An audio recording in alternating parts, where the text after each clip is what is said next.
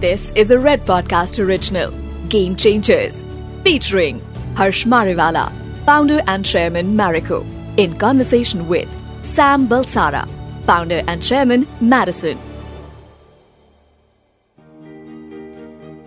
So wonderful, Harsh. This is a terrific opportunity for me to interview you on your book. Harsh, you have been a role model for me, and I think as you are a role model for all Indian entrepreneurs and uh, executives of business and students from business uh, school. So I really deem it a privilege to be interviewing you on your lifetime's work, which you have put in this uh, book. Hearty congratulations on taking so much effort on putting together this book. I'm sure it's going to be a wonderful record and a Bible for all future managers and entrepreneurs uh, to drive inspiration from. Thank you. Thank you very much, uh, Sam. Just let me just uh, say a few words. I, I think you're very kind in praising me. Yes. So, Harsh, let's start at the very beginning. The first thing that struck me is that you started not just your childhood, but even your working life when you started, you operated in a joint family. Now, would you say this considerably helped in making you a better listener, taking everyone's point of view on the table, and prepared you in some way for an independent and accomplished life in business and in your personal life? And would you say that today's modern generation does not have the benefit of this uh, joint family upbringing?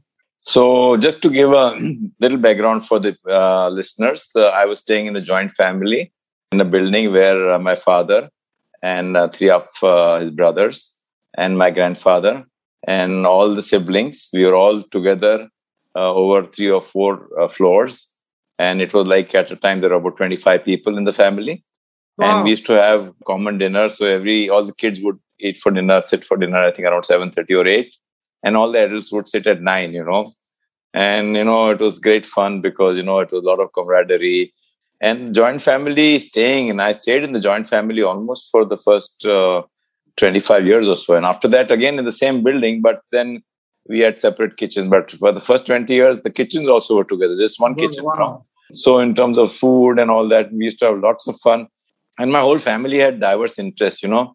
So, my father and my uncle played golf. One of my uncle was, he's a sailor. One of my uncle uh, was, uh, who used to ride. You know, I got a lot of opportunities to try new things. You know, I did a lot of sailing. I learned riding I also started playing golf and and also a lot of diverse interests in terms of Indian classical music. And so the fact that you were in a joint family with so much diversity and so much wider set of interests really broadened my horizons. And um, not really listening per se, but I think looking at different contrary viewpoints really prepared me in terms of how do you build a consensus. I think that really helped me. Uh, I think being in a joint family also teaches you to be tolerant because you have to go on adjusting whether it's the food you like or don't like. And that's the menu you know you can't help it you know. And also because of high degree of respect you know i still used to go to you know those days going abroad was a big thing. So anybody going abroad you have to go and drop that person receive. And i had to do all the duties being the eldest in the next generation. Oh. so one had to be tolerant. Even in going to office when i joined i mean we used to go and me and my uncle used to go in one car so one had to adjust the timing somebody's late or somebody's early. So one had to be being the youngest i had to be shall i say always on the right side you know. But it also taught me a lot of business sense also because uh, a lot of business it was a joint family as well staying as well as in business also joint. So a lot of business issues would get discussed at home and i think that really broadened my horizons. And also a lot of success stories of other business families doing well so all in all, uh, a lot of positives. And uh, in to answer your second question, would today's youngsters? Yes, of course. The fact that you're not a joint family member also means that you don't get the benefit. And there are two sides to it. You know, there could be downsides also, as I mentioned, in terms of being tolerant. You're not that independent. You don't get autonomy, and you have to comply a lot because respect to elders is is very very important. High degree of dependence, relationships also sometimes can get because in a large family, you know, there could be differences of opinion. You're not, if you're not allowed to air those differences of opinion, then it's frustrating. But I net net to me, it was, uh, it was a good, very good experience. And I think it taught me a lot of things which I was able to apply later in my, in my journey. So, what would you say, Harsh, for today's uh, entrepreneurs or entrepreneurs to be who have not had the benefit of this uh, joint family upbringing? what should they do to build up on their listening skills and uh, gathering consensus and stuff like that? So I think you it's important that uh, you create the right networks, you know. And I always feel, and I've done it in my own journey, you know, whether it is thought leaders you interact with or uh, as a part of some organization you are a part of. And I talked about Ascent earlier, which is uh, having trust groups where you learn from each other so it's very important to broaden your horizons and, you know, and be part of some other uh, groups where uh, you, you get to listen, diverse views, you read a lot. So you have to be open in terms of absorbing a lot of learnings, you know. And uh, I mean, you can't replicate the the joint family unless you stay in the joint family. But the key thing is to say that I want to have diverse interests and go on doing things beyond your your working life. And I think that's an important part in everybody's journey. And that I'm not saying that you have to spend all the time, but at least maybe after day, one day a month, if you can spend on something like this, I think that will just broaden your horizons. It will help you in terms of working with other, bringing diverse viewpoint, listen to others, and also build consensus. And even at a board level, also, I think it's very important, you know, in a in a big company to build consensus because ultimately you take decisions which are good for the company, you know and many times if there are fights at the board. There has to be some way to resolve issues. So harsh uh, you feel for uh, for an entrepreneur and a manager it's very very important to have interests beyond their narrow business and their immediate professional field. Absolutely. Uh, there is no doubt about it because the whole the way environment is changing whether it's covid or the technologies which are coming in or some of the trends depending on the kind of business you are in you can pick up in many of the trends whether it's a vegan trend or sustainable trend. All these new products have come into in developed markets and it's a matter of time they'll come to india. So the d2c brand. So unless one is absolutely goes on shall i say outside in kind of approach uh, you may just miss out on a lot of things if you are more inside out you know. So it's absolutely essential that at the ceo level you broaden your horizons because I think that's what you'll bring to the table. And at some stage, the entrepreneurs should know what to delegate and whom to delegate, you know, because if you go on doing things what you did maybe five years back, then there is something wrong. But as the business expands, you have to learn to empower others, select the right people. I'm not saying abdicate responsibilities, but delegate so that your time is freed up in doing these other things which are equally valuable to the company in terms of newer opportunities, networks, learning from others, and things like that. But just to, just to complete your yeah. part of the uh, on the joint family, you know, there is if you're a joint family and if you're also in a joint family business, then the complexity increases because you have multiple role relationships. You know, uh, you are staying together, you are related to each other, you are also in a way not competing, but you are in the same business and doing different roles and you're also owners together. So it's very difficult to demarcate what role you're playing while dealing with the family member. Are you playing an ownership role? Are you playing a, a manager role? Are you playing a relative role? And uh-huh. that's what makes it very, very complex, you know, and people don't realize both those who are not a part of joint family and, and those who are, who are also not a part of joint family business. So joint family, staying in joint family business combined, it's actually I mean, it puts a lot of, uh, shall I say, Pressure. barriers, pressures at your end. So, Harsh, tell me, but did you develop sort of diverse interests even in the early stages as you took full charge of uh, Marico? Or did that happen later on? I mean, your the time you spend in your personal training, golf, Ascent, Marico Innovation Foundation, I presume there was much less of all of that in the early years of Marico.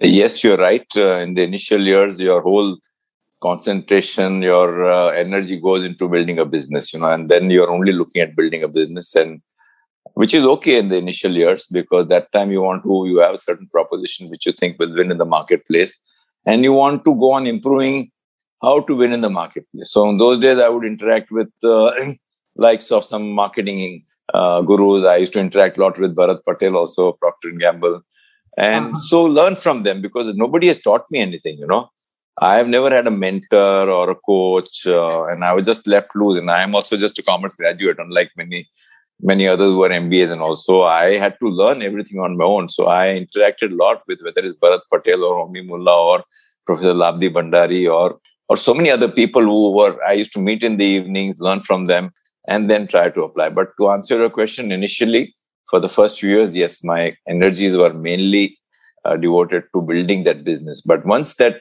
got a little scale, then I started looking at other things, you know. And I think you realize that when you start growing, then you recruit good talent and you delegate. So the whole role changes from doing things to getting things done. Correct. And correct. that time you you are much freer in terms of time, and then you start looking at what are the other opportunities and how do you identify those opportunities. So now, Harsh, that you mention MBA, yeah. It reminds me, you say in your book that your father not allowing you to go abroad for an MBA perhaps was a blessing in disguise. Would you say, from looking around, that most MBAs do not grow entrepreneurially? And whilst they grow very well and professionally in multinationals and large Indian companies like yours, the comfort of the position with a huge pay packet actually disincentivizes them to branch out on their own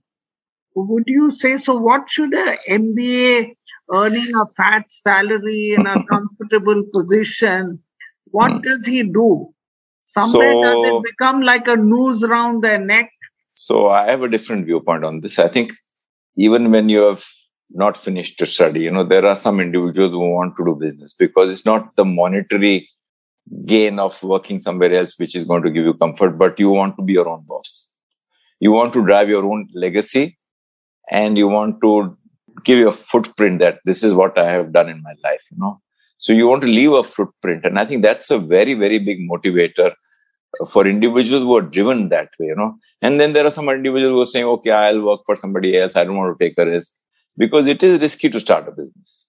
But I always knew that I wanted to be in business. I always knew that I, I would never work for anybody else.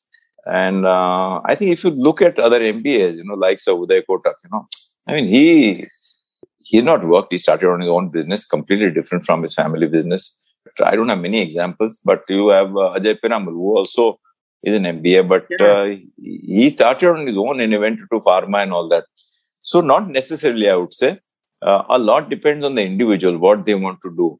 And in today's new age, we've seen that many MBAs have worked for a short period of time in new age companies, whether it's McKinsey or some company and they've started on their own.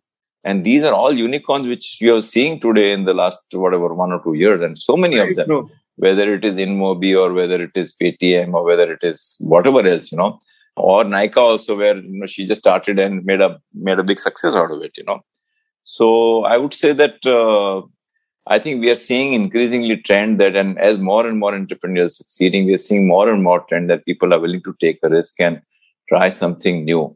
And to some extent, some of the entry barriers which were there earlier have got eliminated completely. The distribution entry barrier, the brand building entry barrier in terms of advertising on television or through press. And you've seen so many entrepreneurs entering the D2C branded business. I think I would say ultimately you cannot generalize. A lot will depend on the individual and what is the internal motivation. Do they want to start on their, do they want to take a risk? Those who don't want to, then they, and there is no right answer. You know, it all depends on individual. So it's okay to work and make money out of uh, being highly successful in in corporate world also, and the money these days is is quite attractive. True.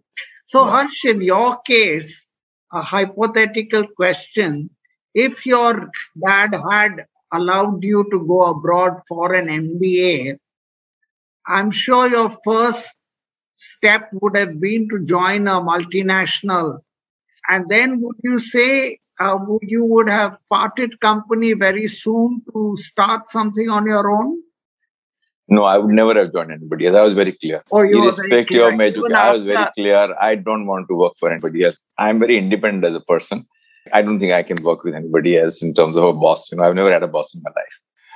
So I was very clear that I wanted to be on my own, come what may, whatever I did. I didn't have any clue that I was going into FMCG or anything like that. But I was very clear that I will be driving my own destiny. And is this, uh, you would say, because of your business family background or your own personal traits? For example, any of your cousins, are they working for someone else or are they all mainly on their own? I think a combination of both, I would say. One is the business background, another is my personal trait. But looking at my own cousins, I no, none of them are are working for anybody else. No. Okay. No, but you are seeing that in some families that seen that youngsters have started working for others. But I think a lot depends on on individual genes as well as I suppose the need to be driving one's own destiny. Okay, let me go on to another area. You say somewhere in your book that the chances of success are higher if one leverages one's strength and not because one's peers are putting pursuing an opportunity or opportunistic trends. But wouldn't you say, Harsh, that these days you have to do a bit of both? That is, identify an area that you like. Uh, but if you land up liking something which has limited growth potential or demand potential in the future, uh, that would be risky. And also, don't you think one can actually learn to like something where you prosper? So that's a very good question. Uh, Sam, I think there are two aspects. Let me just say why strength, why I've said 75 25.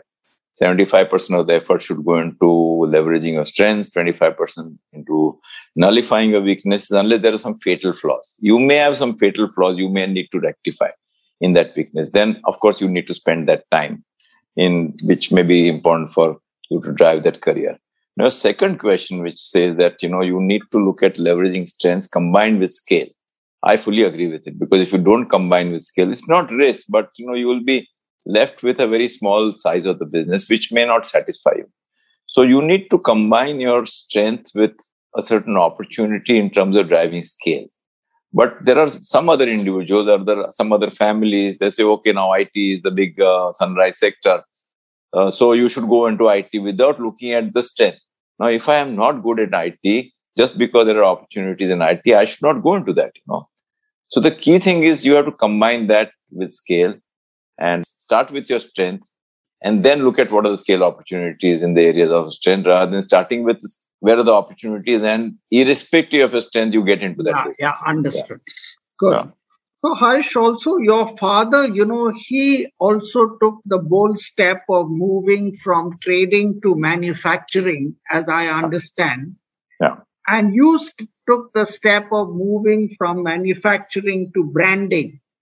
Yes. So was there some single eureka moment that led you to the decision that branding is the way to go for the kind of products uh, you dealt in? Or did you see that the profits of the other FMCG companies were much higher? Or, or what exactly led you to this decision yeah. from manufacturing to branding? When I joined the organization, as I said, I just finished my commerce graduation from Bombay University. And my father just, just left me loose saying that, okay, now you explore and start seeing. So I, in that process, I started for one or two years. I just started visiting all the factories, all the businesses. We had three different businesses. We had a chemicals business, spice extracts business, and a edible oil business. But mainly it was B2B business. It was not B2C. And because it was a B2B business, it was in a way commoditized and our financial performance was, was very erratic because the way we actually covered our raw materials. Uh, a lot of it. Uh, so trading to manufacturing, yes, my father made that transition, but uh, it was not giving us sustainable margins because, I mean, we were crushing copra to make coconut oil. We were refining oils and selling it to industries like biscuit industry, paint industry, selling it in big tins, barrels. We were also supplying coconut oil to one large uh, packer of uh, FMCG brand in, in Calcutta. And we used to supply coconut oil in big tankers, railway tankers. And my uncles used to tell me, oh, I'll see how this party has converted the whole business into branded. So I would say that uh, low margins, not sustainable margins, combined with what I went on hearing from my uncles, just opened up my eyes. And these two brands were there. And some parts of India, like parts of uh, Vidarbha, parts of Gujarat, they were they were buying our products and the quality of the product also is very good. So when i went to the trade and found out they used to praise our coconut oil so then i said that if if you can convert this business from unbranded to branded i think that will make the business far more stronger more profitable and more sustainable. So i mean i just did out of just sheer shall i say exploration. I didn't again have a roadmap but i said okay let me try. And that initial first um, few years where I just concentrated on, on sales and distribution, I think that paid off dividend. We started getting increased market share in all the markets where we launched and over a period of maybe five years, we launched all over the country. And I think that that's how I initiated myself. But initial forays were me actually going to the market, selling the product to the retailers, appointing distributors, staying with distributors in small towns because there were no hotels in small towns like Wardha and Amravati and all that. So I stayed at distributors' houses also, you know. So I think, but that was great fun, you know, because uh, you know when you make your sale on sale on your own, then you have the packaging and you know manufacturing and all that. So it was a lot of learning for me, and I think that has done me a lot of good because I understood how the trade was operating, how the retailer distributor operating, initially how to set up a factory. So uh, a lot of learning in those days. The scale was small but i think that's how i entered and then i started liking it. It fitted into my strengths. I am not the kind of person who who likes to go to do b2b market in terms of personal sales. And luckily this sector was uh, not under licensing. So i didn't have have to go to delhi to get any favors or license or anything. So it just fitted beautifully with my strengths with and i just started enjoying. Yes. So harsh also at at some early stage in your life went to your dad with a proposal to sort of demerge the consumer products uh, business. Yeah. And uh, I mean, the way I understand the elder generation, uh, they're always resistant to sort of some change. Uh-huh. Now, what is it that you told your father, and how did you persuade your father what was your pitch to him to say that why you should be allowed to demerge this business? So it was, uh, you know, prior to, I mean, this happened in the year 19, eh, late 80s, around 87, 88. But prior to that, I had been advocating, and just not my father, but my uncles also, you know, because my father was not involved on a day to day basis in business. He was more ahead of the family. And I used to tell them the kind of constraints I was facing in building this business because the business had grown and that required us to attract very good talent. Our office was located in the heart of commodity markets in Masjid Bandar. And it was impossible to get good talent there because half the time the people who had been called for an interview, they ran away. It is so difficult to enter the office itself with so many hand carts and, you know, transport go down and so much dirt around. So, uh, Harsh, if you remember, I have come to meet you also in that office. I really yeah. remember that. Yeah. So then I used to overcome that. You know, entrepreneurs don't give up. So I used to meet people, potential employees at the Wellington Club, nice surroundings. meet once, twice, then prepare them about the office surroundings, and then bring them into our office. But things like you know, attracting talent was really a big constraint. And again, perception of a joint family one company, unrelated businesses. Uh, we had by then four of my cousins had joined business, so nine family members in business. People would say, okay, I mean, what will happen? Will there be dual reporting and things like that? So there were a lot of constraints I was trying to overcome. On top of that, uh, not allowed to build the image of consumer products business, allocation of resources, financial resources, another between different profit centers it was very difficult for me to plan the future because I didn't know what kind of, even if I made next amount of profit, whether that I'll be able to use it for my own business. So almost like my hands were tied, you know, I was just not able to grow. And I said that this has to be done. I could have, I could have fought with everybody in the family, but I think if I had taken that stance, I would have still been fighting. You need to build consensus, you know. So I, I gathered my cousins at that time period of time, and you know, with them we worked together. And then it was just not my father, but my father and my uncles, and we took almost uh, maybe a year or so, a year or two years to convince them in terms of what should we be doing, how the how Bombay Oil, which was the main holding company, should get demerged into three different subsidiaries, and the ownership was similar in terms of equal. You know, my joint. father and his joint, which yeah. is like twenty five percent each. You know, so I was not asking for a higher share because uh, I had built that business. But by then, the consumer product business had become the largest in Bombay Oil Industries. So, but that gave me a lot of freedom. The formation of Marico to me has been the most important part in my journey. You know, if I had not made that happen, I would have been struggling uh, managing all the complexities of a joint family business combined with different family members, uh, different businesses not having any synergies. So, I mean, you asked me why there was was there a resistance? Yeah, there is always a resistance when you bring in that kind of a change, and I think the key resistance was okay at that time. What would we do? You know, because we had advocated to the elders that you know let us manage the youngsters manage uh, as a ceo in that particular company the managing director and others should take a little backseat in terms of their role you know so when all of a sudden you know that um, that fear of time you know what will i do with my time would it's it's it's natural you know so i don't think i was really that that surprised these kind of things are expected okay harsh moving on now at marico you say that you were able to win in the marketplace mainly when you innovated or pioneered a new concept or product. Yeah. Now, I had two questions related to this. Wouldn't you agree that this is a far more riskier proposition and chances of failure, you know, in the FMCG market when you, you know, enter a virgin territory yeah are very high. And actually, sometimes it works better to be a number two brand because, anyway, in India, markets and all are large. And a yeah. number two, number three brand can also, you know, carve out a reasonably successful business. So, what was your thinking?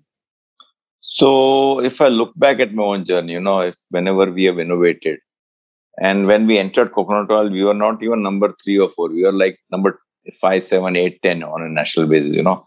But uh, in the initial phases, we built a distribution network, became a maybe number three or number four brand, and then we innovated.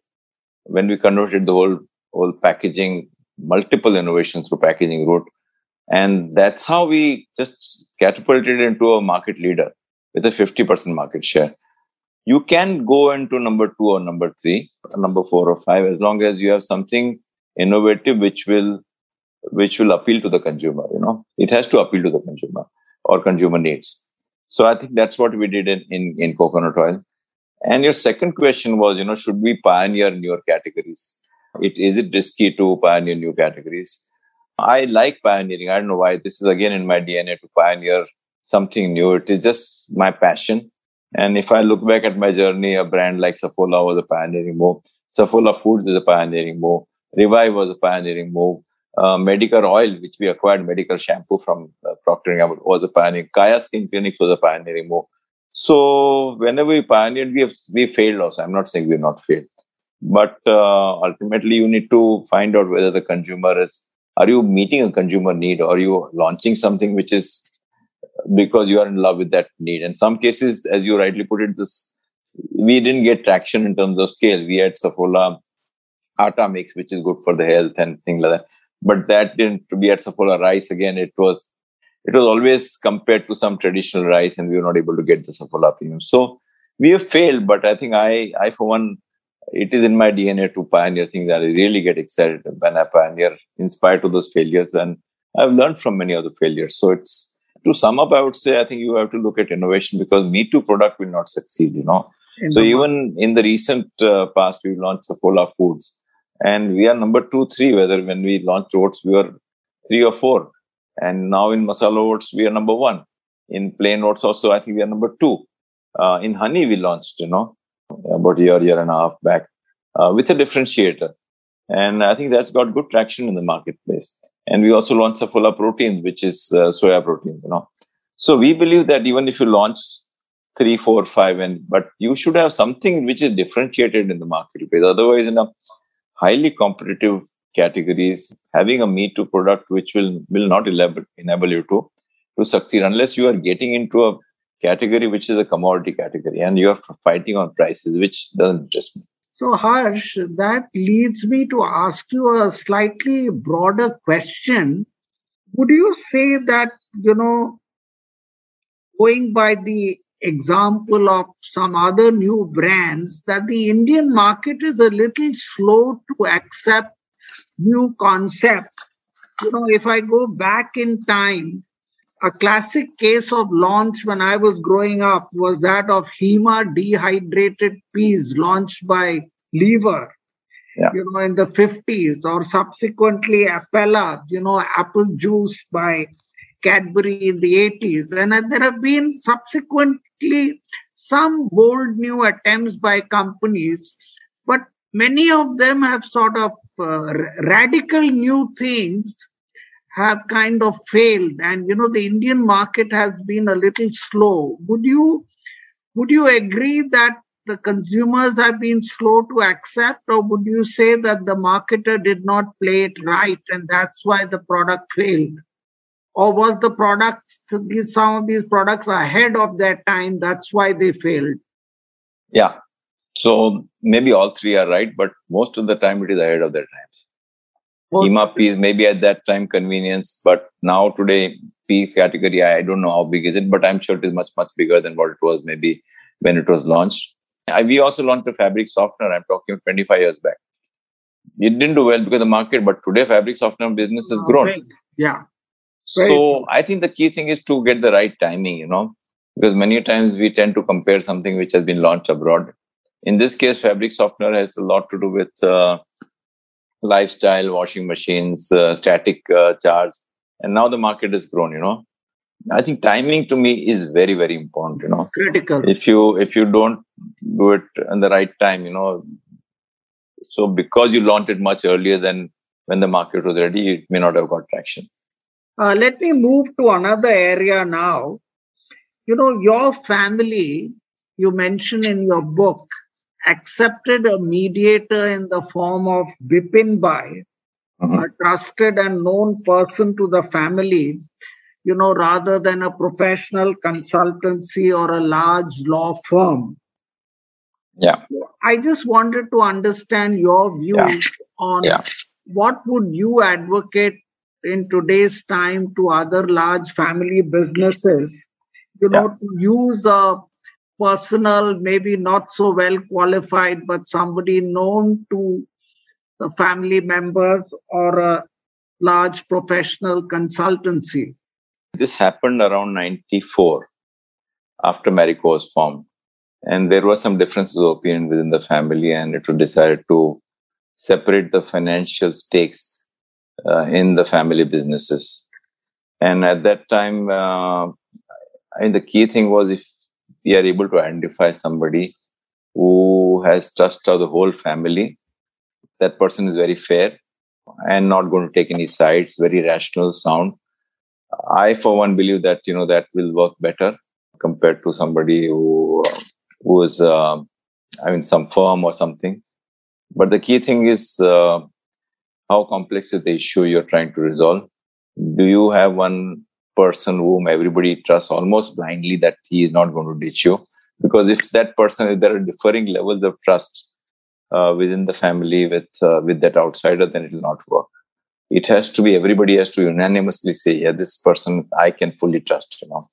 And then that capability of that person also plays an important role. What are you trying to resolve? Is that person capable in in driving understanding within the family, you know, because it's a very complex issue, you know and it doesn't have to do just financially but emotionally also in terms of roles and how what will be the impact on and socially also in society. So i for one believe that if you if you are able to identify that person it's a much better option than uh, going to a firm in terms of resolving issues at the, at the family level.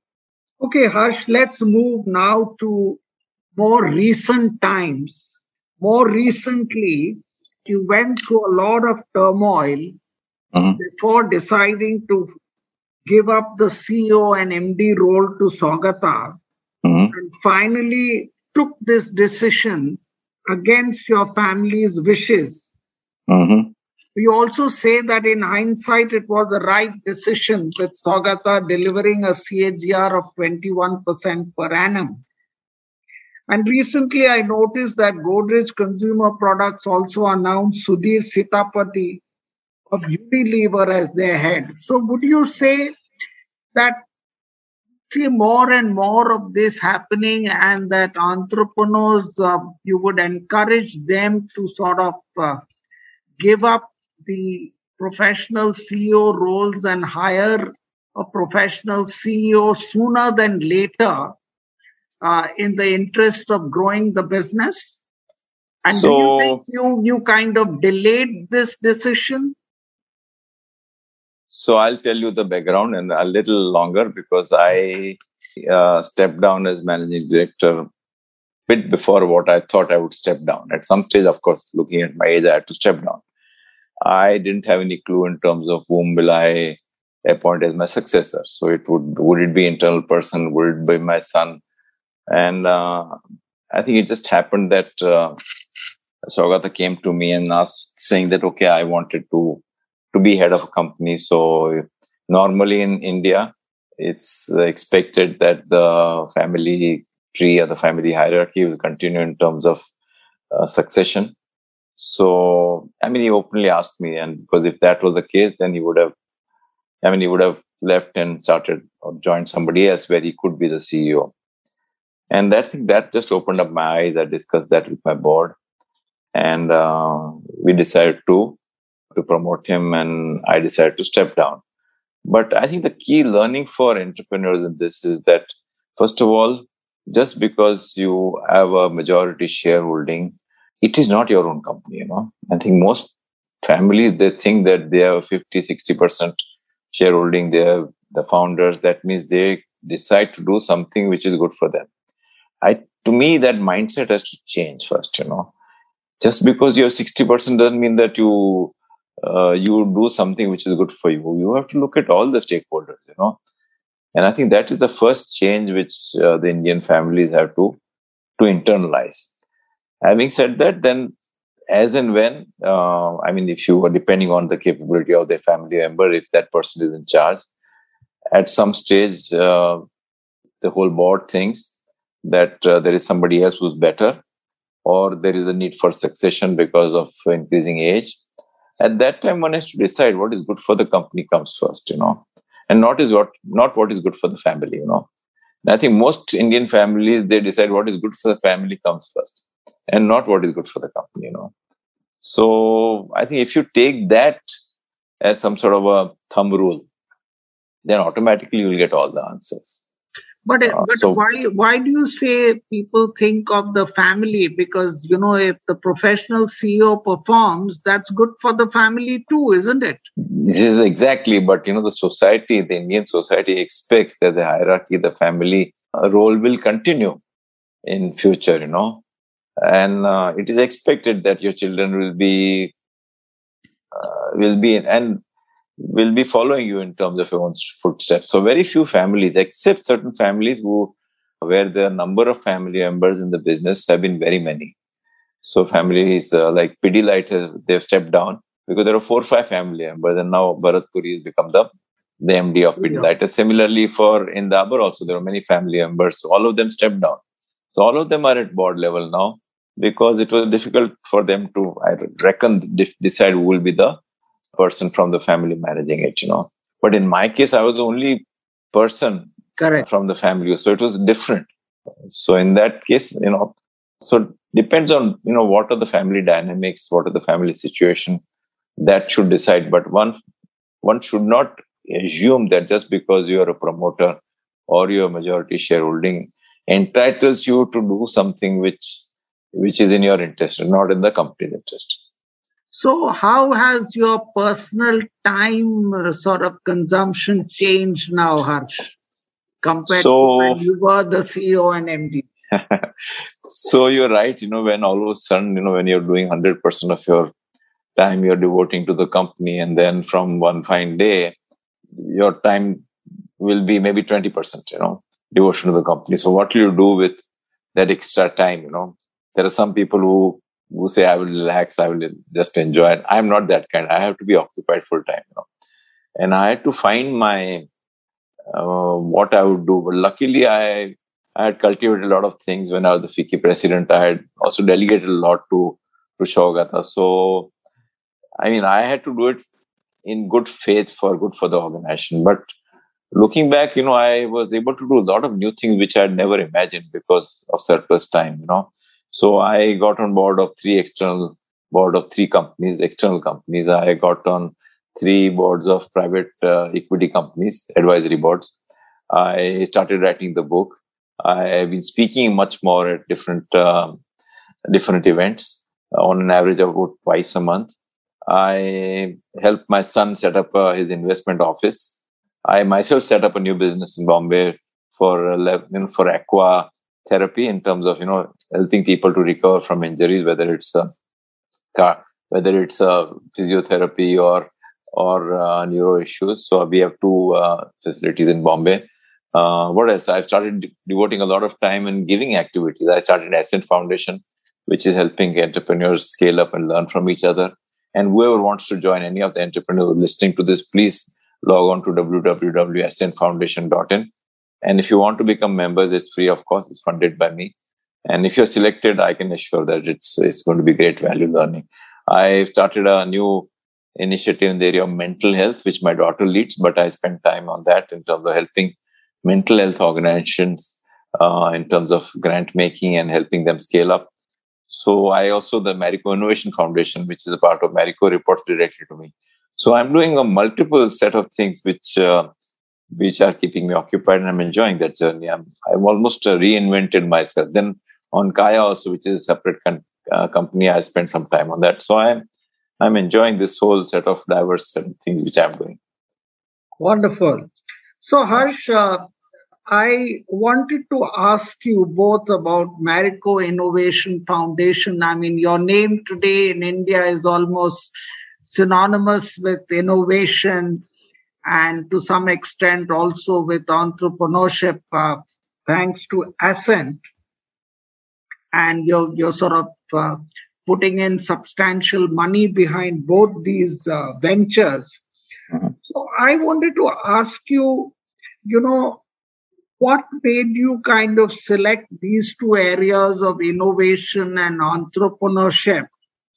Uh, most other companies, you know, look at health, education, gender diversity for for yeah. their, you know, CSR and ESG purposes. Yeah. yeah whereas you went a completely different route. So I think the starting point is me because I want to do something different, you know. And again, I'll I'll go back to what I said earlier. I want to pioneer new things rather than what others are doing. So I always wanted to do something which was very different. And I'm not the kind of person who would want to put up a hospital or to put up a school, but uh, my role is more catalytic, where it's active giving. You know, I have to be not only spending money, but I have to be spending my time and energy in backing these causes. And these causes are very, very dear to me. So whether it is innovation or whether it is entrepreneurship or whether it's mental health, which I'm spending a lot of time, these are very, very dear causes to me. And I'm spending a lot of time. It's just not monetarily I'm supporting, but spending time and playing a catalytic role in in ensuring that, you know, whatever I do through this route has an impact. For example, you know, in the area of health, mental health kind of the price we are paying in terms of impact on productivity is unbelievable. You know, people are not counting that. And also the stress it causes it at individual levels. There is huge need and all that is now just got accelerated through the pandemic time, you know, because of all the accelerated pressures and anxieties and all that. So I, for one, believe that uh, it's active giving, it's pioneering causes and to be differentiated. And the same thing for entrepreneurs, you know many entrepreneurs uh, have ideas, but they are not able to scale up because they are not able to delegate. They're not able to attract good talent. And they, in spite of the business having potential, they just falter because they are so much in love with the business that they just will not trust anybody, you know.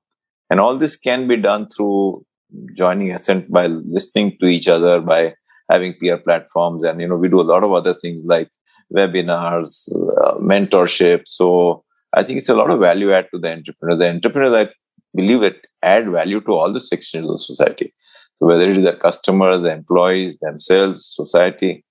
So entrepreneurship, if it is flourishes in country, our overall GDP growth rate will, will go up dramatically, you know. So how many members does Ascent have, uh, Harsh? So we have as of today 800 members. Oh wow! We started Bombay, then and we all of them run businesses on their of their own. Yes, yes, yes, yes, and they so about 500 members or 500 members in Bombay, about 100 100 members in Chennai, and after the pandemic, we realized that everything can be done online. So now we've started uh, online uh, enrollment all India, wherever you are, and you can be a part of the trust group. You can everything is online.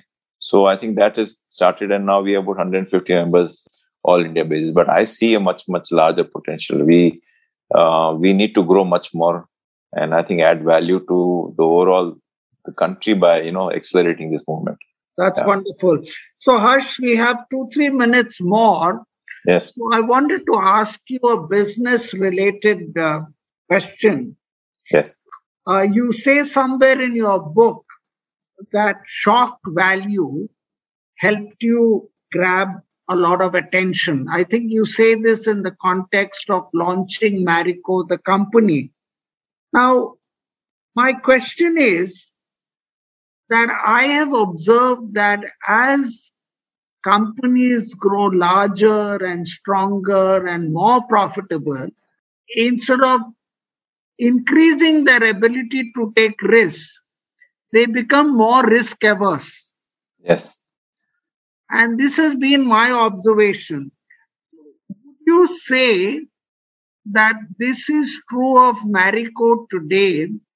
And how would you, or what steps would you take to prevent this? Since this seems to be a common phenomena, I don't know, first of all, if you agree with me, but this is what I have observed in my business life and what steps uh, you know should a classic entrepreneur, entrepreneur like you take to make sure that you know your company does not suffer from this Yeah, that's a very good question. I think, as you rightly put it, as the organization grows, there are a lot of systems, processes. I think the key thing is to how do you create a culture of innovation within the organization? And that culture of innovation is very, very closely associated with risk and experimentation, you know. So if if there's a fear of failure within the organization, if somebody takes a risk and I as a promoter or as a manager punish that person who has taken a risk in terms of not giving the right increment because it has not succeeded, then I'm sending a very wrong signal within the organization that okay, it's not worth taking a risk because if it is failed, then you or your career gets impacted. So the key thing is to give a lot of assurance and encourage people to take risks, you know, and de-risk at one level by what we call prototyping, you know. So many times in FMCG, if you want to launch a new product, um, it's the stakes required are much larger. So we would encourage people to okay, why don't you launch it in one city or one one chain of uh, modern retail stores? Because it's impossible to get all all the answers through market research. You have to be in the marketplace, study the consumer response, study pricing, packaging, product, the advertising, and decide the action standards. Once the action standards are achieved, then you can roll it out. But the key thing is encouraging people to take risks. We also have uh, innovation awards where we uh, internal contests where we actually reward people and teams who have taken some risks.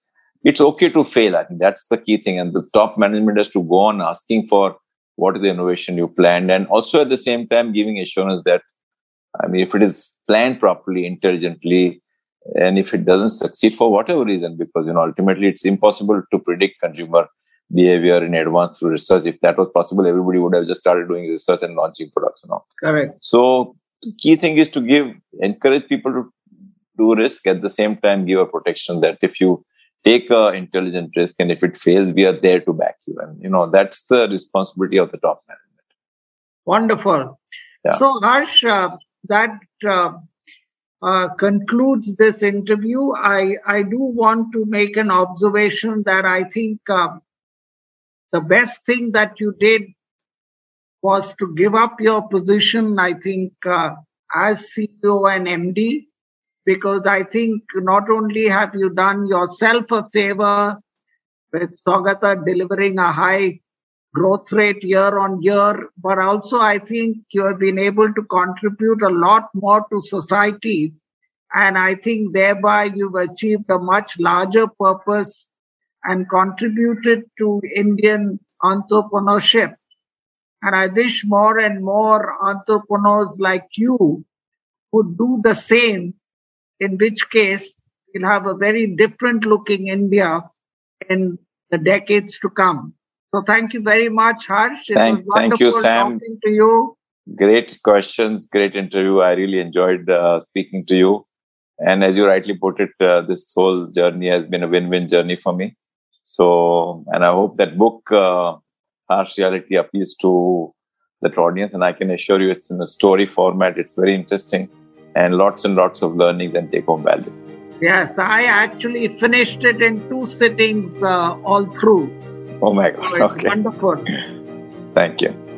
Bye, Harsh. Bye bye, Samsu.